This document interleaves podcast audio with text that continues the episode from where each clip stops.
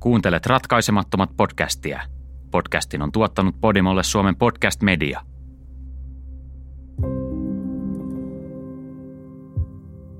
Alkaseerin tytöt. Osa neljä. Totuus.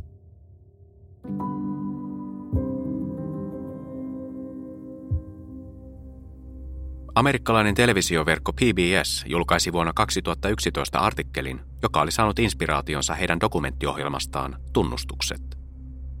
Artikkelin nimi oli harvinaislaatuinen katsaus poliisitaktiikoihin, jotka voivat johtaa valheellisiin tunnustuksiin. Sen kirjoitti Gretchen Gabbett, joka toimii nykyään toimittajana arvostetussa Harvard Business Review-lehdessä. Gavettin artikkeli kertoi, miten valheelliset todistukset todella saavat alkunsa – Yleisesti tunnutaan ajattelevan, että ihminen on syyllinen, jos on tunnustanut rikoksen. Mutta asia on oikeastaan paljon monimutkaisempi. Ihmisaivo on erittäin oikukas, ja siihen on kovin helppo vaikuttaa.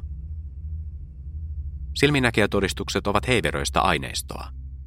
Tämä heiveröisyys johtuu siitä, että on kovin helppoa muistaa asioita väärin.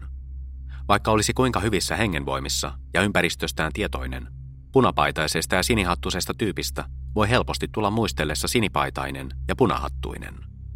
Aivomme huijaavat meitä. Kyseisessä PBSn artikkelissa sen kirjoittaja Gretchen Gabbett kertoo poliisin kuulustelutekniikoista. Monet niistä ovat pysyneet samanlaisina vuosikymmenten ajan. Useimmat yhdysvaltalaiset poliisit pitävät inspiraationaan vuonna 1962 julkaistua kirjaa nimeltä Rikoskuulustelut ja tunnustukset – Tämä kirja kehitti niin kutsutun Read-menetelmän. Menetelmä on tuttu melkein jokaisesta poliisileffasta. Epäilty on eristetty pimeään, ankeaan huoneeseen. Pöhöttynyt keski-ikäinen rikosetsivä tulee lähelle ja sylkee päin epäilyn naamaa. Hän syyttää epäiltyä kaikesta mahdollisesta, keksii todisteita tyhjästä ja niin edelleen. Kuten sanottu, olemme kaikki nähneet tällaista joka ikisessä poliisileffassa läpi elokuvahistorian – PBSn artikkeli kuitenkin paljastaa, miten tämä metodi voi myös johtaa valheellisiin tunnustuksiin, vaikka se joskus tuottaakin tuloksia. Poliisin epäilylle välittämät todisteet rikoksesta usein nivoutuvat tunnustukseen mukaan.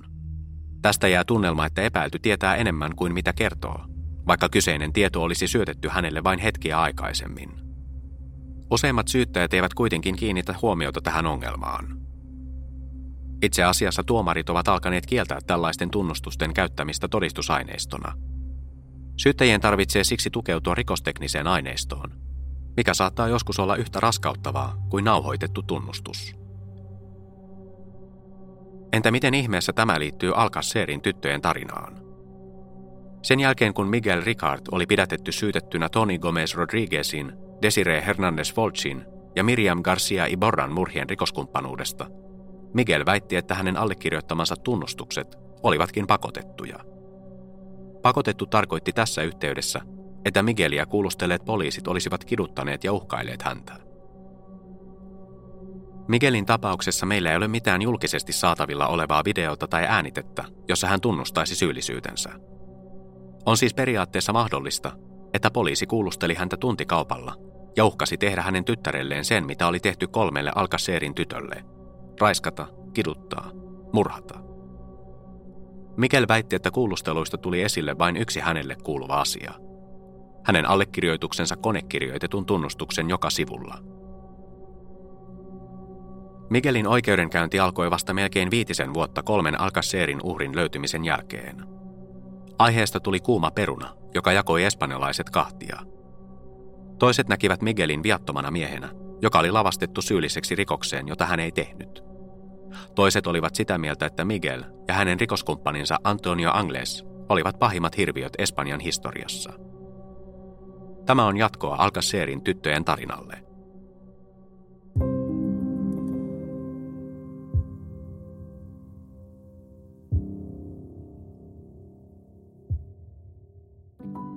Espanjan kansalliskaarti oli pitänyt Miguelia vankilassa tammikuun 27. päivän illasta lähtien – Häntä pidettiin poliisin hallussa epäytynä kolmen teiniuhrin murhista. Miguel oli tunnustanut monta kertaa. Hänen tunnustuksensa koki joka kerta monimutkaisia muodonmuutoksia, ja joskus hänen myöhemmät tunnustuksensa olivat ristiriidassa vanhempien todistajanlausuntojen kanssa. Vielä useammin kävi kuitenkin niin, että Miguelin tunnustukset sopivat yhteen niiden tietojen kanssa, joita poliisi oli saanut selville kolmen uhrin ruumiin avauksista ja ylipäänsä alati muuttuvasta poliisitutkimuksesta. Näistä kuulusteluista ei nauhoitettu yhtäkään. Niistä ei lähetetty lainkaan ääni- tai videomateriaalia rikosasian oikeudenkäyntimenettelyä varten kuukausia myöhemmin. Miguel myöhemmin väitti tämän johtuvan siitä, että hänen tunnustuksensa oli tehty kidutuksen tuottaman pakon edessä. Miguelilta alkoi tulla näitä väitteitä hänen pidätyksensä jälkeisinä kuukausina. Väitteitä tuli esille eniten Miguelin neljännessä tunnustuksessa. Hänen kaksi ensimmäistä tunnustustaan on jo käyty läpi. Kun hänet pidätettiin ensimmäistä kertaa, Miguel sanoi, ettei hänellä ollut mitään osuutta rikokseen, eikä hän tiennyt siitä mitään – Poliisi säilytti häntä edelleen huostassaan. Noin 24 tunnin päästä, keskiyöllä 28. päivä tammikuuta, poliisi sai hänet tunnustamaan. Me emme tiedä millaisessa mielentilassa Miguel oli tuolloin, tai miten Espanjan kansalliskaarti oli kohdellut häntä. Me tiedämme vain, että he tulostivat tunnustuksen, jonka kerrottiin olevan Miguel Ricardin oma. Ja tässä todistuksessa Miguel oli kolmen Alcacerin uhrin kanssa yhteydessä rikosyönä. Miguel allekirjoitti tunnustuksen, ja se siitä. 24 tuntia myöhemmin poliisi sai Migueliltä toisenkin tunnustuksen, joka antoi lisäpohjaa ruumiinavausten maalaaman tarinan todenperäisyydelle. Kolme tyttöä oli siepattu, raiskattu, kidutettu ja murhattu. Poliisi ei ollut valmistautunut toimimaan Miguelin tunnustusten perusteella. Tämä johtui myös siitä, että Miguel asetti toisen epäilyn suurimman syyllisen rooliin – Tämä epäilty oli Antonio Angles. Poliisi oli kertomansa mukaan ollut seuraavan kuukauden aikana lähellä saada Antonion kiinni. Mutta vuoden 1993 maaliskuussa Antonio vaikutti katoavan ikihyviksi, sillä jäljet kylmerivät Irlannin rannikon lähivesillä. Jotkut kuitenkin uskovat, että Antonio katosi jo kauan aiemmin. Hän pakeni vankilasta jo vuotta aiemmin maaliskuussa 1992 ja poliisi antoi määräyksen pidättää hänet vasta sen vuoden syyskuussa. Salaliittoteorioiden mukaan Antonio oli ollut muilla mailla jo pitkään siinä vaiheessa, kun Alcacerin kolme tyttöä katosivat. Silminnäkijätodistus on ainut todiste siitä, että hän pakeni maasta silloin, kun Espanjan poliisi väitti näin tapahtuneen. Miguel Ricard antoi yksityiskohtaisemman tunnustuksen toinen päivä maaliskuuta 1993. Siinä hän paljasti paljon yksityiskohtia, joita poliisilla ei ollut siihen mennessä ollut. Miguel kertoi poliisille, että suunnitelma kaapata tyttöjä oli saanut alkunsa Antonion naisvihasta. Antonio oli kertonut suunnitelmistaan jo kuukausia aiemmin. Antonio oli ilmeisesti kommentoinut härskisti ja sivumennen halustaan murhata nuoria tyttöjä. Tämän tunnustuksen kautta syyttäjälle oli selvää, että Miguel ja Antonio olivat suunnitelleet hirvittävät rikoksensa – kun he lähtivät kotoaan Katarrohasta marraskuun 13. päivänä vuonna 1992. Tässä kyseisessä tunnustuksessa Miguel myös tarkensi, millainen ase miehillä oli mukanaan. Ase oli 9 mm pistooli, jonka Antonio oli hankkinut laittomasti ja sitten käyttänyt useassa ryöstössä. Ase ei enää ollut vain abstrakti konsepti, jota käytettiin löyhästi kuvailemaan kolmen tytön epämääräistä tappamista – nyt se oli jäljittämätön ase, jolla oli yhteyksiä muihin väkivaltaisiin rikoksiin. Tämän toinen maaliskuuta tehdyn kuulustelun aikana Miguel myös antoi tarkan kuvauksen kolmen tytön pahoinpitelyistä. Tapahtumapaikkana oli hänen mukaansa hylätyt rauniot lähellä paikkaa, josta ruumiit oli löydetty. Näistä hylätyistä taloista on kuvia ja videoita netissä, ja ne näyttävät jo valmiiksi riittävän kolkoilta. Saatikka, että sinne kuvittelisi Alcacerin tyttöihin kohdistuneet kauhuteot. Kansalliskaarti oli leikitellyt idealla, että Anglesin veljesten piilopaikka Katarohassa olisi tapauksen murhapaikka. Piilopaikan tutkiminen ei kuitenkaan antanut tässä vaiheessa mitään todisteita siitä, että juuri siellä olisi tehty rikoksia. Vaikuttaa siis siltä, että poliisi alkoi hyväksyä Miguelin tunnustuksen mukaisesti sen, että murhat olivat tapahtuneet hylätyissä raunioissa. On kuitenkin olennaista huomata, että tämän kuulustelun aikana Poliisi alkoi huomata virheitä Miguelin tunnustusten luomassa tarinassa. Poliisin perinpohjaisen tutkinnan aikana oli tullut nimittäin selville, että Miguelilla oli jonkinlainen alibi murhayölle. Marraskuun 13. päivänä Vuonna 1992 Miguel oli nähty baarissa syömässä toisen miehen kanssa. Tämä tarina pääsi mukaan Miguelin kolmanteen tunnustukseen. Siinä hän kertoi, että hän auttoi Antoniota sieppaamaan kolme tyttöä ja viemään heidät puolen tunnin matkan päässä olevaan La Romanaan. Miguel oli tunnustuksensa mukaan myös paikalla, kun tytöt raasti raiskattiin ja pahoinpideltiin. Tässä vaiheessa kolme tyttöä oli sidottu, ja heidät raiskasi Antonion lisäksi myös Miguel, jonka Antonio pakotti tähän aseella uhkaamalla.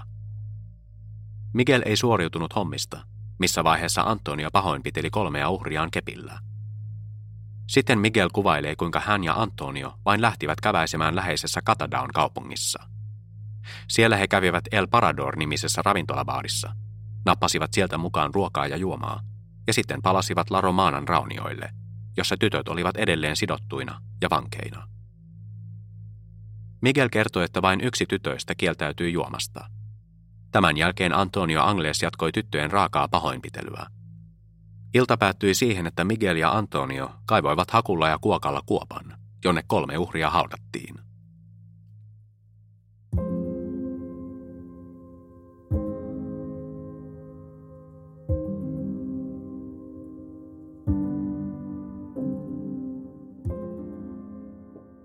Enrique Beltran, tapauksen pääsyyttäjä, näki kiintoisia mahdollisuuksia siinä, että Miguel mainitsi käyneensä murhailtana baarissa.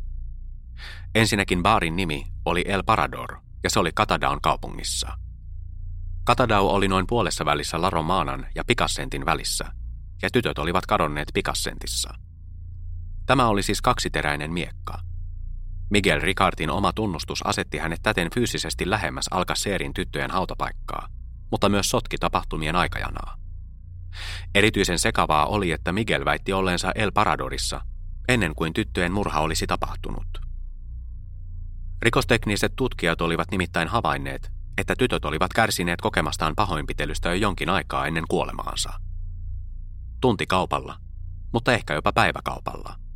Joka tapauksessa oli varmaa, että tytöt eivät kuolleet vain pari tuntia katoamisensa jälkeen.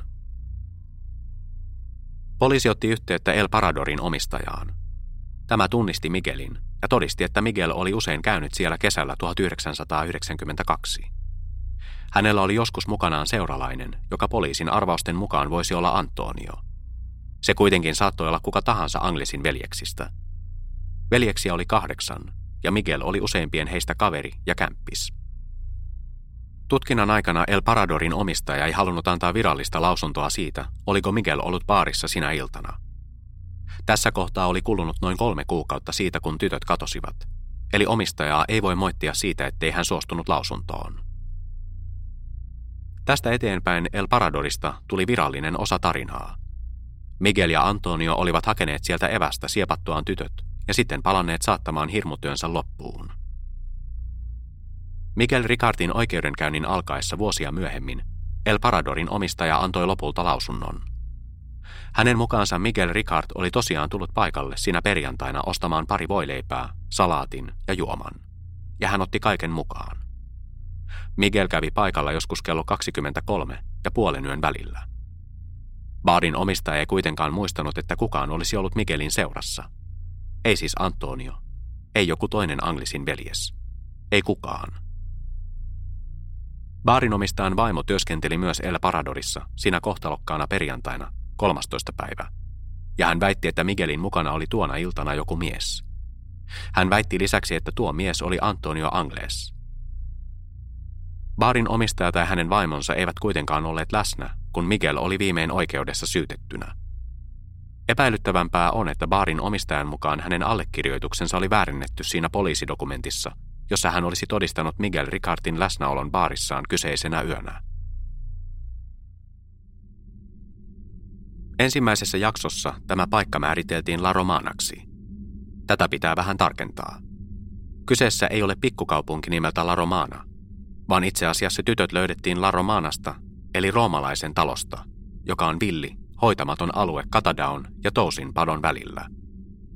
El Paradorhan sijaitsi Katadaossa – Kolmen teinin ruumiit löydettiin La Romanasta, eli roomalaisen talosta, joka on villi, hoitamaton alue Katadaun ja Tousin padon välillä. Se on lohduton paikka. Ympärillä ei oikein ole kaupunkeja kilometrien säteellä. Katadau on merkittävin alueella oleva kaupunki, ja siellä asuu nykyään vähemmän kuin 3000 ihmistä. 1990-luvun alussa asukasmäärä oli vielä pienempi. Aluetta voi vilkaista googlaamalla Barranco de la Romana. Alue on villiä autio, tyhjä. Siellä on vain kilometrikaupalla kumpuilevia kukkuloita, kasvillisuutta ja mutaa. Siellä on myös paljon hiekkateitä. Google Mapsista löytyvät kuvat tästä alueesta on otettu vuonna 2008, ja ne näyttivät jopa silloin melko samalta kuin kuvat samasta alueesta vuodelta 1993. Alueella ei näy yhtäkään katuvaloa tai päällystettyä tietä. Ensimmäisessä Alcacerin tapausta käsittelevässä jaksossa kerrottiin kahdesta miehestä, jotka löysivät ruumiit. He olivat keski-ikäisiä mehiläishoitajia, jotka sattuivat löytämään ruumiit vaeltaessaan omalla maallaan. Hylätty talo, jossa tyttöjä ilmeisesti kidutettiin, ei ole kovin kaukana tieltä, vain muutaman sadan metrin päässä. Mutta alue, jonne tytöt haudattiin, oli yli kilometrin päässä. Lisäksi sinne johtava petollinen ja vaikeakulkuinen tie oli jyrkkä ja lähes mahdoton kuljettavaksi pimeässä. Tehtävä vaikeutuisi edelleen, jos pitäisi kantaa tai johdatella kolmea täyskasvuista uhria. Rikostekniset tiimit eivät onnistuneet löytämään verta tai murhaaseita rikospaikalta. Olivat tytöt sitten elossa paikan päälle tultuaan, taikka eivät. Tämä on räikeä epäkohta, joka on edelleen ongelma Alcacerin tyttöjen jutussa. Syyttäjä piti Miguelin kertomaa totena, että tytöt oli kidutettu, raiskattu ja murhattu. Miguelin antamat yksityiskohdat olivat kuitenkin varsin puutteellisia. Rikostutkinnan asiakirjoissa oli nyt jo yli kolme pitkää, yksityiskohtaista tunnustusta, mutta ei ollut murhaaseita, rikospaikkaa, järkevää motiivia, rikosteknistä todistusaineistoa tai perusteltuja syitä, miksi mikään näistä puuttui. Valitettavasti tilanne ei ollut muuttumassa ainakaan lähiaikoina.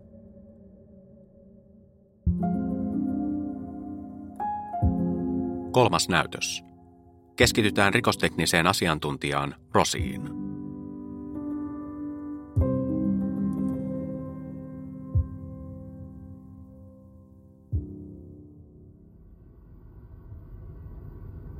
Tähän astisessa tarinassa kaksi nimeä on noussut esille lähes kaikissa lähteissä, joita näissä jaksoissa on käytetty. Ensimmäinen on Enrique Beltran, Alcacerin pääsyyttäjä. Hän oli vastuussa Miguel Ricardia vastaan nostetun syytteen käsittelystä. Toinen on Francisco Ros Plaza. Hän oli yksi rikosteknisistä asiantuntijoista, jotka olivat tutkinnassa mukana koko tapauksen ajan. Hänen esimiehensä Fernando Verdu oli poissa – eli Ross toimi rikosteknisenä lääkärinä hänen sijastaan.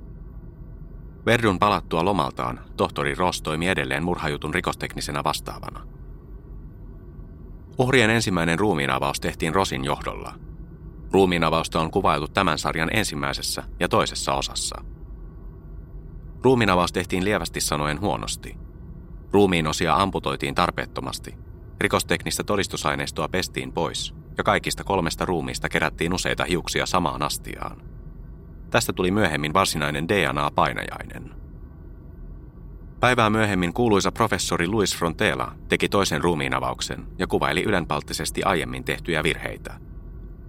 Ei siis tule yllätyksenä, että Francisco Ros Plaza ei ollut samaa mieltä näistä väitteistä. Hän oli myös kieltäytynyt yhteistyöstä Luis Frontelan kanssa toisen ruumiinavauksen ja sen jälkeisen raportoinnin aikana. Sen lisäksi, että ensimmäinen ruumiinavaus oli painajaismaisesti hoidettu, Rosin nimi löytyy kaikkialta murhattujen Alcacerin tyttöjen tapauksen asiakirjoista. Myös Miguel Ricardin tunnustuksista. Francisco Ros Plaza oli johtavana rikosteknisenä tutkijana Miguel Ricardin kolmessa ensimmäisessä tunnustuksessa. Rosin nimi löytyy joka asiakirjasta, kuten myös pääsyyttäjä Enrique Beltranin nimi. Eli sen lisäksi, että Ross johti ruumiinavausta, jota monet asiantuntijat pitävät huonosti tehtynä, hän oli läsnä monissa niistä tunnustuksista, joita Miguel Ricard väitti pakotetuiksi. Ja ei siinä vielä kaikki. Miguel Ricardin fyysinen ja henkinen kunto arvioitiin ennen kuin oikeudenkäynti voitiin aloittaa. Kukakohan toteutti nämä arvioinnit? Jos Miguel Ricardia oltaisiin kidutettu koko kuulusteluprosessin läpi, tämän pystyisi todentamaan vain yksi mies. Sama mies, joka oli ollut läsnä kaikissa noissa tunnustuksissa. Francisco Ross. Vaikka Francisco Ross olisi täydellinen ihmisyksilö, olisi vaikea uskoa, että yksi mies voisi todellakin pystyä käsittelemään monipuolisen murhatutkinnon jokaista rikosteknistä puolta. Silti Rosin nimi on kaikkialla. Hän oli vastuussa ruumiinavauksista, oli läsnä useimmissa tunnustuksissa ja ainakin niissä, joissa Miguel Ricard myönsi syyllisyytensä. Ross oli myös vastuussa epäilyn henkisen ja fyysisen kunnon arvioineista. Tähän sisältyy epäilyn mahdollisten vammojen tai sairauksien hoito. Tässä piilee vähintään massiivinen eturistiriita.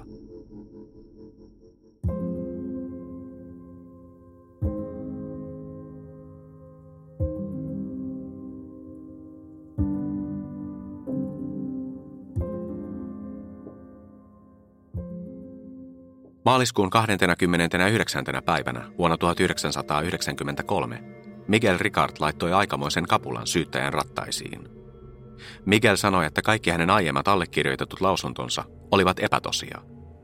Hän kertoi tuomarille, ettei hänellä ollut mitään tekemistä rikoksen kanssa, että hän oli tunnistanut kolme uhria vain televisiokuvien perusteella, ja että hän oli alun perin ollut hiljaa johtuen muista tekemistään rikoksista – Miguel antoi yksityiskohtaisen alibin marraskuun 13. päivälle 1992. Miguelin mukaan hän ja kaksi Anglesin veljeksistä, Mauricio ja Antonio, olivat pienen pankin muutamaa päivää aiemmin. Ketään ei ollut satutettu, eikä kukaan loukkaantunut ryöstön aikana, mutta rikolliset olivat käyttäneet Antoniolle kuuluvaa pistoolia.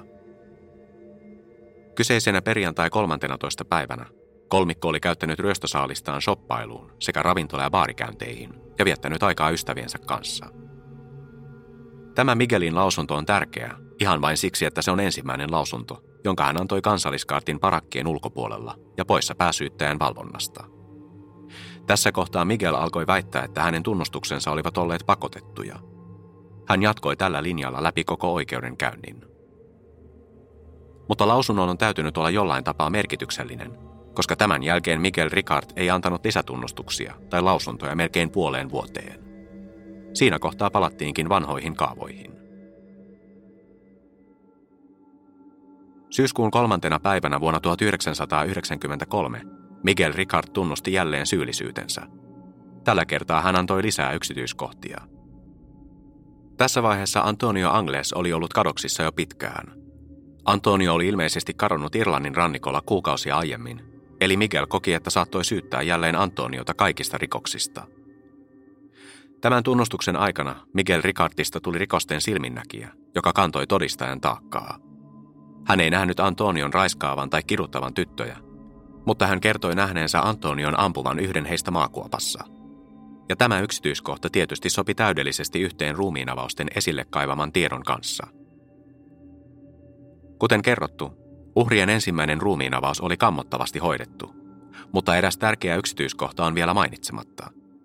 Ruumiinavauksen suorittaneelta rikostekniseltä tiimiltä jäi huomaamatta olennainen johtolanka.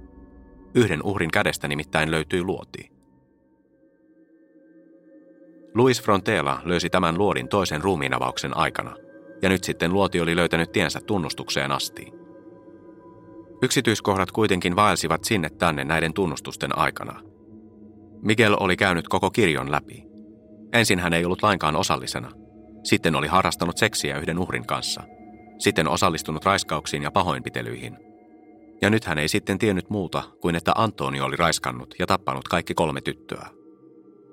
Toinen merkittävä muutos oli, että Miguel lisäsi soppaan kaksi aivan uutta epäiltyä, jotka olivat hänen mukaansa osallisia rikoksiin hänen ja Antonion lisäksi. Yksi heistä oli Antonion veli, Mauricio Angles, ja toinen oli Antonion teini-ikäinen kaveri, lempinimeltään El Nano. Miguel antoi vielä lisää yksityiskohtia viimeisessä tunnustuksessaan, jonka hän antoi yli vuotta myöhemmin. Syyskuun 30. päivänä vuonna 1994 Miguel paljasti viimeisessä ja lopullisessa lausunnossaan paljon lisää yksityiskohtia. Lausunnosta tuli tästä eteenpäin tarinan virallinen versio, siitä huolimatta, että Miguelin aiemmat tunnustukset olivat aiheuttaneet ongelmia. Esimerkkinä muuttuvaiset yksityiskohdat ja useat väitteet siitä, ettei Miguel olisi osa rikosta. Miguel kertoi, että Antoni oli heittänyt outoja kommentteja viikkoina ennen marraskuun 13.